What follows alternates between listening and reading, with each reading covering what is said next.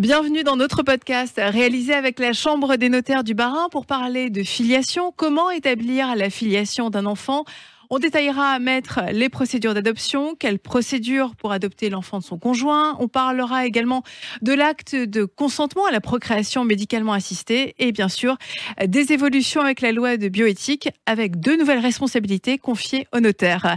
Pour nous répondre avec nous, maître Clément Mutel, bonjour. Bonjour. Alors aujourd'hui, est-ce que le notaire doit aussi s'adapter aux évolutions de la famille avec de plus en plus de familles recomposées? Alors le notaire s'adapte effectivement aux nouvelles familles, les familles recomposées. On est un notaire de proximité, donc on s'adapte aux familles homosexuelles, aux familles homoparentales. Euh, on est toujours présent à la proximité de nos concitoyens, mais c'est surtout le législateur qui s'adapte à tout ça. Le législateur fait en fonction de la société civile française. Donc les dernières évolutions en France, c'est effectivement, bah, il y a le mariage homosexuel, les évolutions de la PMA, la possibilité d'adoption aussi pour les couples euh, homosexuels qui, a, euh, qui ont pas mal changé. Et aussi, le, le législateur consacre le rôle du notaire dans tout ça, aussi bien pour l'adoption que pour la PMA. Oui, et en parlant de loi, il y a la nouvelle loi de bioéthique qui date du 3 août dernier, dont vous allez nous, nous parler en, en, détail. Sur la question de, de l'adoption, on peut prendre un cas concret. Quelle est la procédure à suivre si, par exemple, je souhaite que mon conjoint adopte mon fils? Alors, l'adoption, c'est une filiation, en fait, qui est une filiation choisie. Donc, ce qu'il faut savoir, c'est qu'on crée un réel lien de parenté, qui est un lien juridique, qui est créé grâce à l'adoption. Il existe deux types d'adoption l'adoption simple et l'adoption plénière. L'adoption plénière, c'est vraiment L'adoption classique, on en reparlera un petit peu après, c'est l'adoption classique d'un enfant qui n'a aucune filiation. Il y a des conditions qui sont assez précises. Il faut avoir plus de 28 ans. L'enfant doit avoir par principe moins de 15 ans. Et la différence d'âge entre le parent adoptant et l'enfant adopté doit être au moins de 15 ans. Un enfant adopté à l'étranger, on adopte. Exactement. Un enfant adopté à l'étranger, on adopte l'adoption plénière. Un pupille de l'État, par exemple, ou un enfant qui a été abandonné en France, c'est l'adoption plénière. C'est l'adoption, on va dire, classique dont on entend le plus parler. Il y a aussi la notion d'adoption simple, qui, elle, est moins conditionnée. D'accord? L'adoption plénière concerne essentiellement les mineurs. L'adoption simple, il n'y a pas de règle à ce sujet. Ça peut être un majeur qui est adopté. Euh, les conditions sont un peu différentes. Il y a une condition quand même de différence d'âge qui est prévue. Il faut avoir au moins 10 ans de plus que l'enfant lorsqu'on adopte l'enfant de son conjoint. D'accord, oui, pour revenir à notre cas concret, oui, euh, j'adopte, euh, je souhaite que mon conjoint adopte mon fils, donc c'est l'adoption simple. C'est l'adoption. Alors, on peut faire une adoption plénière. Si c'est une adoption plénière, il faut que l'enfant n'ait aucun lien de parenté avec son autre parent. Soit que son autre parent soit décédé et que ses grands-parents soient totalement désintéressés de lui, ou encore qu'il n'ait jamais été reconnu par euh, son autre parent biologique. Dans ces cas-là, l'adoption plénière sera possible sous réserve que l'enfant ait moins de 15 ans ou éventuellement moins de 20 ans s'il y a eu un accueil euh, dans le, foyer euh, euh, pendant 5 ans, avant les 20 ans. Donc on est plus rarement sur une adoption plénière, le plus souvent sur une adoption simple dans ces cas-là. Donc c'est une procédure qui est envisagée quand le conjoint n'a par exemple pas d'héritier et qu'il souhaite transmettre une partie de son patrimoine à son beau-fils. Ça permet effectivement justement d'envisager euh, des transmissions simplifiées dans ce cadre-là. Alors on peut avoir des enfants, on peut avoir d'enfants. Alors c'est vrai que d'une manière pratique, c'est assez rare que des gens qui ont déjà des enfants adoptent en adoption simple l'enfant de leur conjoint, sauf s'il y a des liens filiales qui se sont créés, on va dire des liens d'affection particuliers qui se sont créés, mais euh, ça permet justement de simplifier la transmission, parce que dans le cas d'une adoption simple, on va créer un réel lien euh, d'héritage qui va être prévu directement dans le cadre de l'adoption. Et en plus, quand on adopte l'enfant de son conjoint, il y a aussi une question de fiscalité qui rentre en ligne de compte. Quand on fait une adoption simple, classique en quelque sorte, les enfants ont 60% d'impôts à payer à l'État.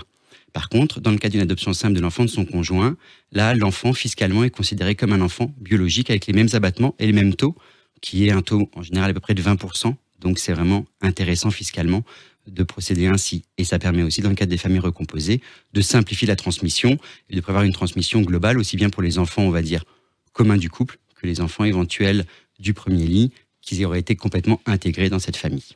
Donc euh, l'adoption simple, ça peut être un dispositif fiscal intéressant. Ça peut être un dispositif fiscal intéressant, mais attention, il ne faut pas que ce soit non plus le seul but. Ce qu'il faut savoir quand même sous forme d'une adoption simple, c'est qu'on adopte quand même l'enfant et que cette adoption, euh, ça crée un lien, même si on divorce, l'enfant qu'on aura adopté, même sous forme d'adoption simple, restera quand même en place. Donc, il y a effectivement l'intérêt fiscal, mais à la base, il faut toujours qu'il y ait un intérêt émotionnel finalement euh, à créer ce lien de filiation, ce lien juridique. Il faut aussi quand même qu'il y ait le lien euh, sentimental qui soit, qui soit en place. S'il y a un but purement fiscal, Oui, bien sûr, et c'est un geste euh, qui a, qui a- qui a du sens, hein, bien sûr. Et donc, vous l'avez dit, l'adoption plénière est plus contraignante. L'adoption plénière est plus contraignante parce qu'effectivement, on supprime totalement tout lien de parenté, tout lien de filiation avec les parents biologiques. Donc effectivement, il y a un contrôle qui est plus important parce que euh, cet enfant n'aura plus qu'une seule famille, sa famille adoptive. Donc ça supprime totalement tout lien juridique avec la famille biologique. Donc il y a un réel contrôle qui est fait et c'est ce qu'on disait tout à l'heure, ça concerne essentiellement donc des enfants mineurs. On crée un nouvel acte de, naissance hein, au niveau de l'état civil, il y a un nouvel acte de naissance qui est établi. On peut choisir même un nouveau prénom pour l'enfant. Son nom de famille, son seul nom de famille, ce sera le nom de sa famille adoptive. Donc on est vraiment sur un contrôle plus important. On rompt tout lien avec une adoption plénière, on rompt tout lien avec sa famille d'origine, avec sa famille de sang. Pour les couples qui recourent à la PMA en raison de la présence donc d'un tiers donneur, hein, c'est pour un don de sperme ou un don euh, d'ovocytes, il y a l'acte de consentement à la procréation médicalement assistée. Expliquez-nous, maître, en quoi ça consiste? Alors, ce qu'il faut savoir, la PMA, donc procréation médicalement assistée, ou l'AMP, c'est assistance médicale à la procréation. Re- ça regroupe différentes choses, hein, différentes techniques. Il y a soit effectivement le don d'ovocytes dont on est en train de parler, soit le don de sperme ou le don d'ovule. Euh, il y a aussi simplement euh, la, FIV, hein, la fécondation in vitro, euh, où là, ça peut être les gamètes des parents. Si on utilise les gamètes des parents, il n'y a pas d'accord préalable qui soit mis en place. Effectivement, dès qu'il y a un don d'un tiers, donc soit don de sperme, soit don d'ovule, ou même carrément don d'embryon, c'est-à-dire que les deux parents sont infertiles, donc on passe par un don d'embryon. En plus de tout ce qui est formalité médicale précise, hein, sur laquelle je suis pas compétent, euh, il y a effectivement un consentement à donner devant le notaire. Ce consentement, donc il est préalable, on doit le donner avant donc euh, que le- l'embryon soit donc euh, mis en place dans, dans le corps de la maman.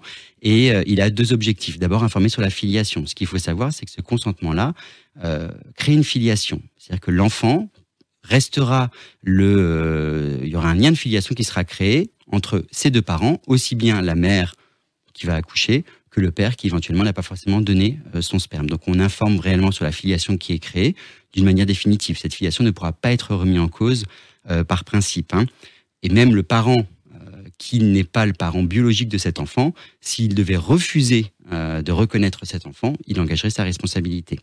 La deuxième chose aussi qu'on présente maintenant, c'est effectivement la possibilité pour les enfants, quand ils deviennent majeurs, quand ils sont issus de cette procédure, d'avoir connaissance soit des données non identifiantes du parent qui a été donneur, hein, du donneur, pas du parent, du donneur uniquement, et même euh, la possibilité de connaître l'identité de la personne qui a donné euh, son sperme ou euh, ses ovules. Par Oui, contre, Donc ça, c'est une nouveauté de la loi de, de bioéthique qui, ouvre donc le droit d'accéder à l'identité du donneur à la majorité euh, de, de la personne euh, donc qui en bénéficie. C'est une possibilité d'avoir connaissance de l'identité de la personne. Par contre, il n'y aura jamais aucune filiation qui sera créée vis-à-vis de ce donneur, qui ne sera jamais donc un parent, mais uniquement un donneur. Oui, donc euh, pas de filiation, même après la levée de l'anonymat. Pas de filiation. Bah, sinon, effectivement, s'il y avait une filiation qui aurait été créée, euh, je pense qu'il y aurait eu un nombre de dons qui aurait été beaucoup plus faible parce qu'on pourrait se retrouver avec un nombre d'enfants très important, ce qui pourrait poser quand même quelques problèmes. Beaucoup plus d'héritiers. Euh, depuis la nouvelle loi de bioéthique du 2 août dernier, le projet de loi a été élargi aux couples de femmes et aux femmes célibataires. Oui, on a effectivement supprimé le critère médical parce qu'avant, dans le cadre de la PMA, il y avait un critère médical d'infertilité. C'est-à-dire que forcément, il fallait que ce soit un couple finalement hétérosexuel où il y avait une infertilité de l'un des parents. Aujourd'hui, il n'y a plus de notion d'infertilité, c'est simplement le fait pour un couple d'avoir des enfants, euh, ce qui permet effectivement d'ouvrir cette procédure aux couples hétérosexuels comme c'était déjà le cas, aux couples homosexuels de femmes uniquement et même à une femme seule d'avoir un enfant. Ça, c'est effectivement possible. Ce qu'il faut savoir dans ce cadre-là, quand les couples de femmes viennent nous voir pour, euh, dans le cadre de ce consentement, il y a un élément supplémentaire qui est fait, il y a une reconnaissance de la filiation qui doit être prévue. En France, euh, on va dire classiquement, avant cette loi, la notion c'était quand même un papa, une maman. Donc une maman, au moment de l'accouchement, la filiation était créée automatiquement, et le papa faisait une reconnaissance, donc soit avant euh, l'accouchement, soit a posteriori. Là, pour une maman, ce qui est fait, c'est que pour la deuxième maman, celle qui ne porte pas l'enfant et qui n'accouche pas de l'enfant, il y a une reconnaissance de cette filiation qui est mise en place immédiatement. Et c'est ce document-là qui est présenté à l'état civil et qui permet donc de mettre en place l'acte de naissance de l'enfant avec les deux filiations vis-à-vis de ces deux mamans. Oui, vous l'avez dit, il sera mentionné que les deux mères auront reconnu l'enfant à telle date euh, devant notaire. Exactement. Et donc, on peut dire que oui, c'est un progrès. Les femmes lesbiennes et célibataires peuvent maintenant avoir recours aussi donc euh, à la PMA en France, comme euh, les couples hétérosexuels. Tout à fait.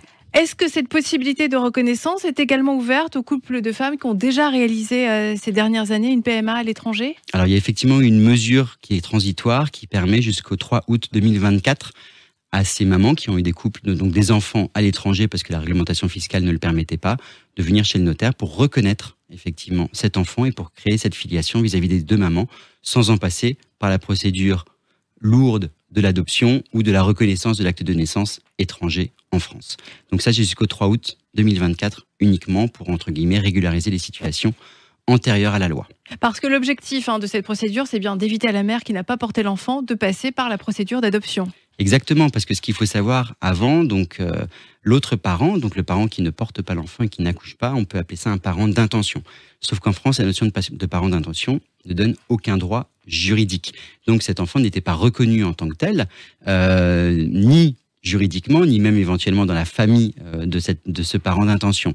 Donc il fallait en passer par la procédure d'adoption, soit de procédure d'adoption simple, soit de procédure d'adoption plénière, soit une procédure juridique lourde pour éventuellement reconnaître l'acte de naissance étranger. Donc aujourd'hui, il y a une filiation qui est créée automatiquement. Donc cet enfant fait partie de la famille totalement euh, des deux mamans et donc avec l'ensemble des droits et des devoirs qui vont avec. Oui, parce qu'avant la nouvelle loi de bioéthique, des couples qui avaient recours, des couples de femmes hein, qui avaient recours à la PMA dans un pays étranger pouvaient se retrouver dans une situation où si certains membres de leur famille n'acceptaient pas l'enfant à naître, pouvaient demander à le déshériter. Maintenant, ça, c'est plus possible. Ça, c'est plus possible parce qu'effectivement, la situation fait que la filiation est mise en place d'une manière classique, comme n'importe quel enfant.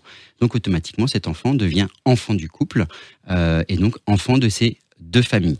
Avant, c'était pas tellement une notion de pouvoir déshériter l'enfant, c'est que cet enfant ne faisait pas partie de la famille du parent d'intention, donc il ne pouvait pas, euh, il n'héritait pas de ses grands-parents ou de quoi que ce soit, sans qu'il y ait une volonté réelle de ses grands-parents ou de ses parents de le mettre en place.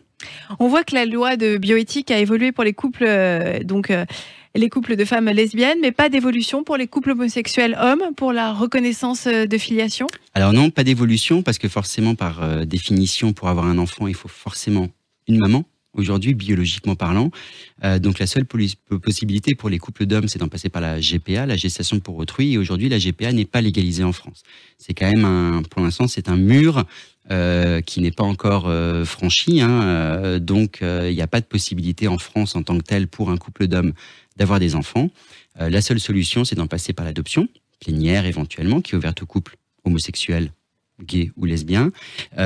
ou alors d'aller à l'étranger en fonction de la législation applicable à l'étranger, de revenir en France et de mettre en place une procédure d'adoption simple ou d'adoption plénière.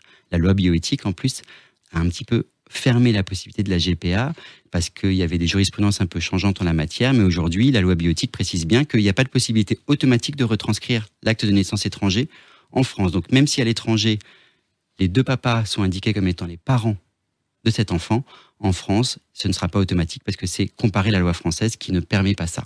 Donc pour les cas de mère porteuse, c'est encore compliqué. Les cas de mère porteuse n'est pas autorisé en France. Voilà. Euh, donc c'est forcément derrière une régularisation en en passant par une adoption simple ou une adoption plénière. Parce que la France ne veut pas indirectement autoriser finalement euh, la, GPA. Euh, merci Maître Mutel pour toutes ces précisions sur comment établir la filiation. Merci. Merci à vous.